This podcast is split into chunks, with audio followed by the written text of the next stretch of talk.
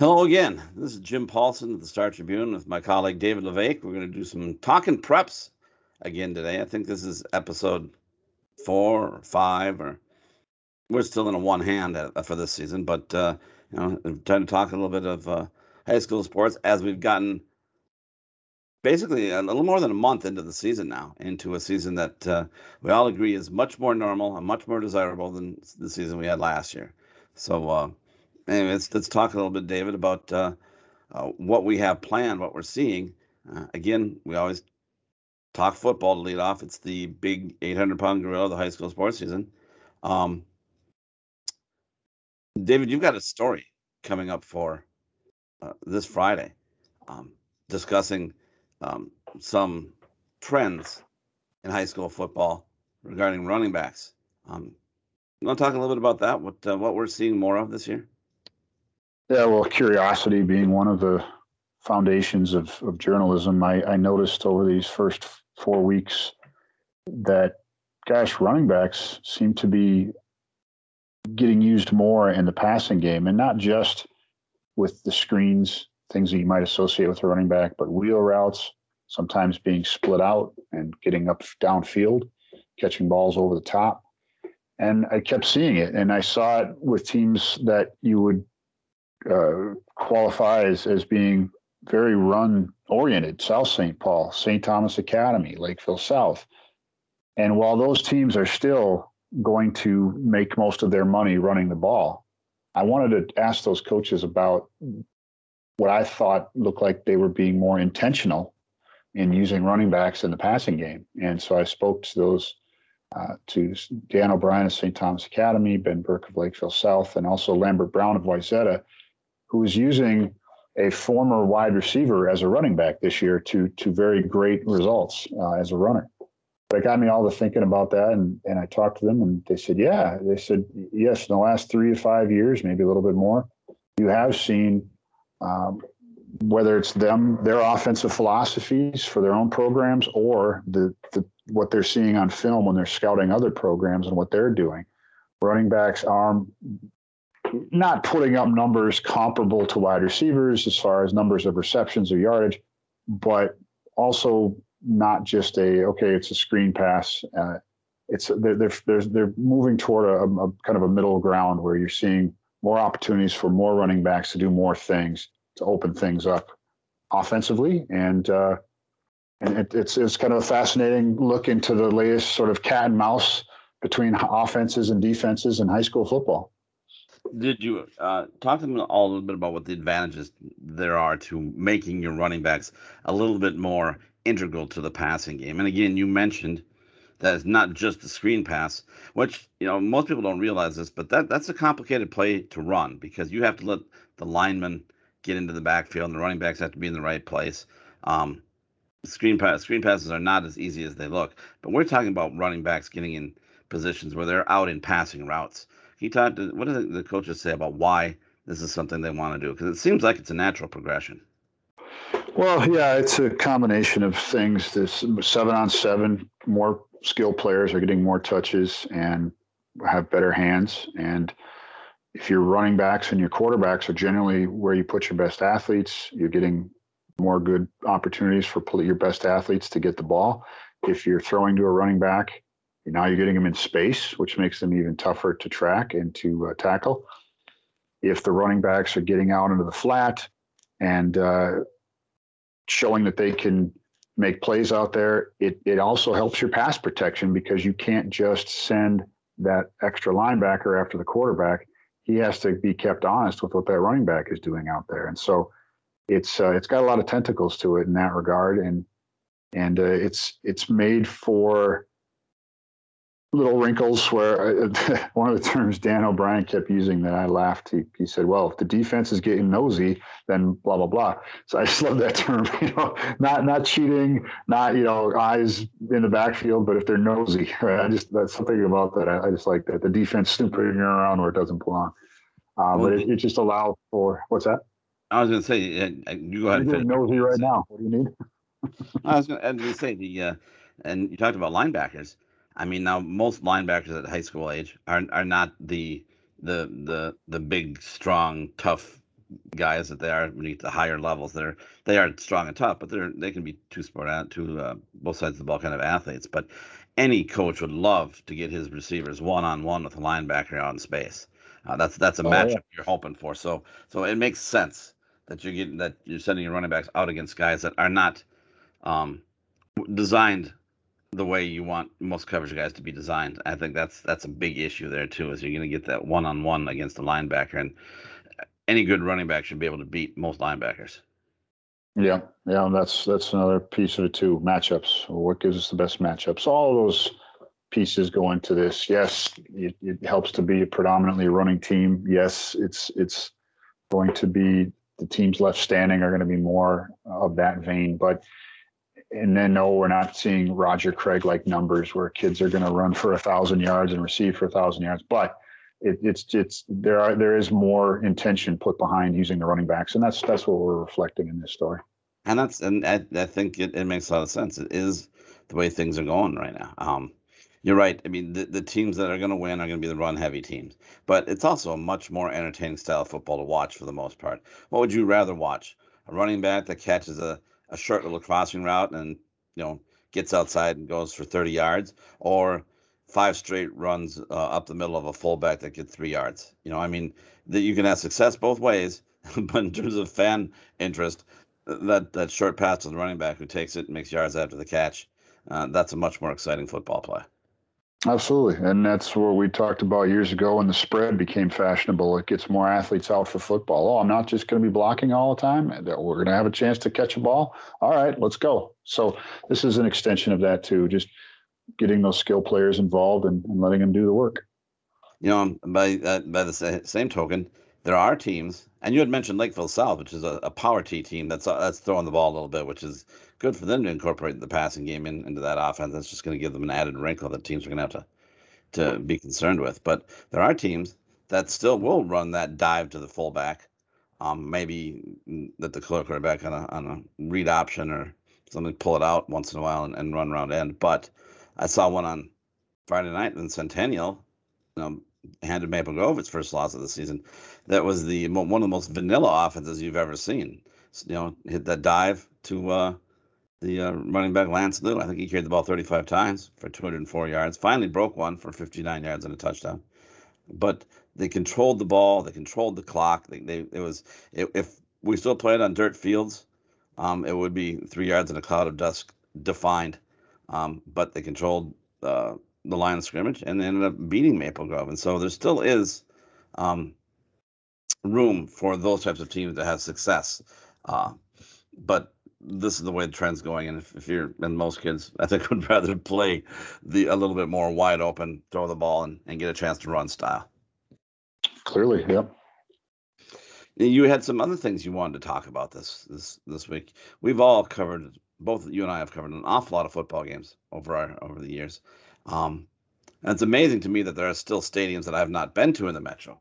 Um, but like I said, we've covered a lot of football games about the, places that you prefer to go to, your favorite football stadiums, your favorite high school football experiences. Um, why don't you give me a couple of the places that you really think are special when it comes to high school football nights? Well, I'll start with you got to have a way to have a criteria. So it's you know, it, it, to me, I, like stadiums that are either dug in to you know a hilly kind of a layout in in the neighborhood that it's that it's in, or if it's sitting on a hill. Uh, to me, that that sort of location is important because a lot of you know, if you Eden Prairie, Wayzata, Woodbury, they're just kind of dropped onto plots of land, and to me, that's not the same. I mean, those are fine places to play and whatever, but it's not the same. I, I need something that's dug in or or on a hill, some sort of geographical uh, elements, a topographical element uh, mixed into it. I don't. Yeah, something unique. And then I also bonus points if you have a water tower within view. and I guess that completes the Norman Rockwell painting aspect of this setting. Um, so that's those are two of the things. What doesn't factor in for me, I don't care about the million dollar scoreboard. Um, it's pretty prevalent. I don't care if you're grass or turf although there's very little grass left. And I also don't care about the food offerings. That there's another gentleman on a podcast that can tell you more about that part. food What's that? Who lives for what kind of food he's going to get at camps? yeah, yeah, indeed. Um, so my, I'll just keep it short to the. I have a top ten that I put out in 2013 via Twitter, and I'll, I'll just rattle them off quickly. Um, Anoka is my number one, and you told me there's even more reason I'm going to like it. I haven't been there in a few years, but I'm going to like it even more next time. What, what's happening with uh, Goodrich Field? I've been driving back and forth uh, because we've got some responsibilities up in Anoka all summer long. They've got a brand new turf put in at uh, in Anoka, so um, that just makes the field that much you know, easier for teams to play on. It's, it's much more in use, but uh, it makes the field, you know, brings the field into today's age where if you have a multi-use stadium, you got to have turf, or else you're going to have a quagmire by the middle of October. Tell me they put a pumpkin at midfield for the logo. Tell me they did that. That I can't say. I've driven by. Oh. I haven't been in there yet. All right. Well, second on the list, St. Paul's. Orinoco Rust. Yeah, St. Paul Central is up there for me. That's up on a hill. Uh, it's just a nice brick facade over over face over 94. Uh, and actually, actually as, as the as the weather really turns uh, later in the season, uh, on a you can see the capital from up there, which is a, which is a nice added bonus. Um, Hastings, the dropped in. I mean, driving by on 61, you wouldn't even know what's there initially. Uh, Todd Field, but down in there is is a beautiful. And I've only been there once. That's the impression it left on me, and that was 2003 when I was working for the Woodbury Bulletin. I walked in, I was like, "Holy cow, this is awesome!" And it's never that wonderful first impressions never left me. Uh, you and I have both been to Orono, and we both like that view over the lake that you get up there in the press box. And then I'm going to Mahtomedi this Friday, and that's up on a hill by the school, and there's a water tower in view. So that that is the bonus points for Mahtomedi. Yeah, You've been to a lot. Of- I, I like because where it's situated has a ten. I've, I've been to a couple of games there where fog has creeped in. Um, it might, maybe because is there wetlands in the neighborhood? I don't or nearby. I'm not sure, but I've been to a couple of games where there you see fog at Mahtomedi as it uh, as we get later on into the season, which uh, adds a real atmospheric element to it. It's kind of cool to experience. That happened to me once at Benilde St. Margaret's old stadium, which was closer oh, yeah. to kind of the swamps. The new one I haven't seen, but the old one, it was that happened to me once. It's very, very cool when it happens. Uh, I had Prior Lake on there, uh, St. Thomas Academy, which probably the most, you know, beautiful press box, certainly, period, in high school, I think. Uh, all enclosed like it is. Uh, that, that's just a, a, wonderful setting. It's, it's like three tiered back there in this side there. So it's, it's wonderful. And then the planes landing uh, at the airport, you know, that, that's, that's an added bonus that you just don't get everywhere. Uh, this one, I think you'll agree with Minneapolis Washburn. Yes, I, I, but now that Minneapolis South has a brand new field as well that I covered the opening of that a couple years ago. Um, kids are no longer playing on a field that was strewn that reminded you of a parking lot, strewn with pebbles and rocks and pieces of broken glass. Um, plus the press box in South, looking out over the downtown Minneapolis skyline. Uh, it's it's it's it's a nice upgrade for South. Well, I'll put a plug in then for North. I had their game last week at North Commons Park. Uh, first of all, the, the, easily the best, brightest lights that I've ever seen at a stadium. They really do not scrimp on the lights. It's it's not the you know those ones you see back you they're kind of orange and they they make a humming sound you can hear from two blocks away. Yeah. That's not the North lights. Those are beautiful LED. They they didn't actually you know a lot of times stadiums they, will turn the lights on pretty early so that there's kind of a natural blend between the fading of daylight and then the lights. They, they delayed that a little bit. So when they did turn them on, I was like, whoa, these lights are working. so very, very, good setting with North. Uh, Minnetonka, I like a lot. And Irondale, although Minnetonka and Irondale might be getting kicked off on my list, and it's not anything they did wrong. It's just I, I realize how much I really appreciate the pit in South St. Paul. Ettinger Field. Yep, yep. with the stands built into the back of the back of the uh, school. The the the uh, uh, there's a hill behind the school and the stadium is, yep. and then you've got the tunnel that goes under the the, the road to the practice field on the other side. Ettinger is one of my favorites. Yeah, that, I think that's going to usurp either Tonka or Irondale, and then Shakopee is going to get the other one because Shakopee they now they're at the middle school, they're not the high school, but when I'm sitting in that press box, and that's one of those stadiums where you enter, you're at the top of the stadium, and then you go down to where the field is. when you're sitting up there, you know, the river valley and just the topography of the land, it's it's almost like rolling hills, and it, it it's probably one of the few times in Minnesota I felt like I could have been in California. You know, it's got that same feel to it. So I, I appreciate that about Shakopee a lot. So I'd, I'd Shakopee and South St. Paul are moving in. Uh, Minnetonka and Irondale are moving out. Uh, you know, just just one person's opinion. You you brought an interesting wrinkle. Places you've never been. What, what's what's some of the stadiums that you've maybe seen photographs of, or just assume that that the that the environment's going to be great? What what are some of those places in your mind? Well, you know, it's hard to say. I assume these things, but there are a lot of stadiums of, of, of teams we cover, often on the fringe of the metro, that we just don't see um, because we don't get out there too often.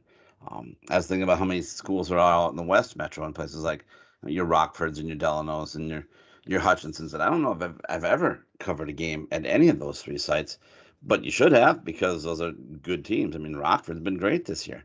Um, Hutchinson's always good. Delano's always good. So there, and there's teams down south in your Belle Plaines and your Jordans and your uh, the places like that where um, I just haven't been to those stadiums enough or been even by them to know how good those stadiums are. Northfield, for example. I mean, I, have been, I've been to Northfield. It's the college town. They've got some pretty beautiful campuses there. St. Olaf might be my favorite campus in the entire state for a college, but um, I'd have to believe that, that there's a, a, pretty nice place to, to watch a football game in Northfield. But I've never been there and looking for the opportunity to go. I can I can tell you about Rockford. I did not cover a game there, but we did go out there back in 2014 because they had, they had turf put in, and so they've got turf. It's up on a hill, and then up on that hill, you can see again kind of the river valley. And I, I, as I recall, you could see like three or four water towers from the surrounding community. So that, that that just maxes out the bonus points. But but very cool facility up there. I'd like to see a game there now. One thing I want to add to this is also um, tailgating at high school games has always kind of taken a back seat for a lot of people. We think of tailgating as college and professional, but I tell you, the, the my favorite uh, place for tailgating is St. Michael Albertville. Uh, they've got, uh, if any community has better facilities, I, I'd hard it, across the board. It, would be hard to beat St. Michael Albertville. But the fans get there early. They set up their their grills and they sit in the parking lot, and there's a lot of them. I mean, it is a really really swell tailgate atmosphere when you go to St. Michael. So uh, uh, kudos to the Knights. Very good. Well, and that's uh, you know, we'll be interested. I, I saw a couple of places this year. I hadn't seen Burnsville, Minneapolis North, so I'm we're getting a little short. I, I, we both have to be. We, we had a list at the office at one point when we used to go into the office, and I think we were both in the 70s for stadiums where we've seen games. So it is. It's always exciting when you can get to a new one because sometimes it takes a year or two before that can happen. So I feel fortunate this year to have seen Burnsville and Minneapolis North. David, we have some other sports to cover. What is going on in the world of cross country? The Roy Griak was last Saturday. That's that's the big uh, regional cross country meet held at the University of Minnesota. At the uh, is it at the uh, golf course still at Les Bolstad? Yeah, so it's it was Friday this year because of homecoming. Uh, so I just wanted to correct that. And then I got a friend that used to refer to so the, the golf course, the University of Minnesota, is Les Bolstad. He always called it the Len Bias because for, for whatever reason I don't know, but so sometimes I got to catch myself so I don't say the wrong thing. Uh, I want to thank Southwest Boys Cross Country owner Sam Scott. I did a blog item on that young man the morning of the Griak race last Friday talking about how he'd won his previous five meets of the year, and now he's coming in with the number one ranking to the Griak. And by God, he did it again. Sometimes the athletes make you look smart. so Sam Scott won the boys gold division 5K. Uh, he uh, there were other uh, Minnesotans in the top five. Nick uh, Giles, I hope I'm saying that right, from Minnetonka was third, and uh, sorry, top six. Daniel Vanaker from Forest Lake uh, sixth. So the boys showed well. Wayzata uh, was third in the team competition. The girls' gold 5K won by Allie Weimer or Weimer of St. Michael Albertville. We have to worry more about the spellings and the pronunciations, Jim. So that's, uh, but she uh, she showed very well for herself. Uh, St. Paul Highland Park was the top finishing Minnesota team at third.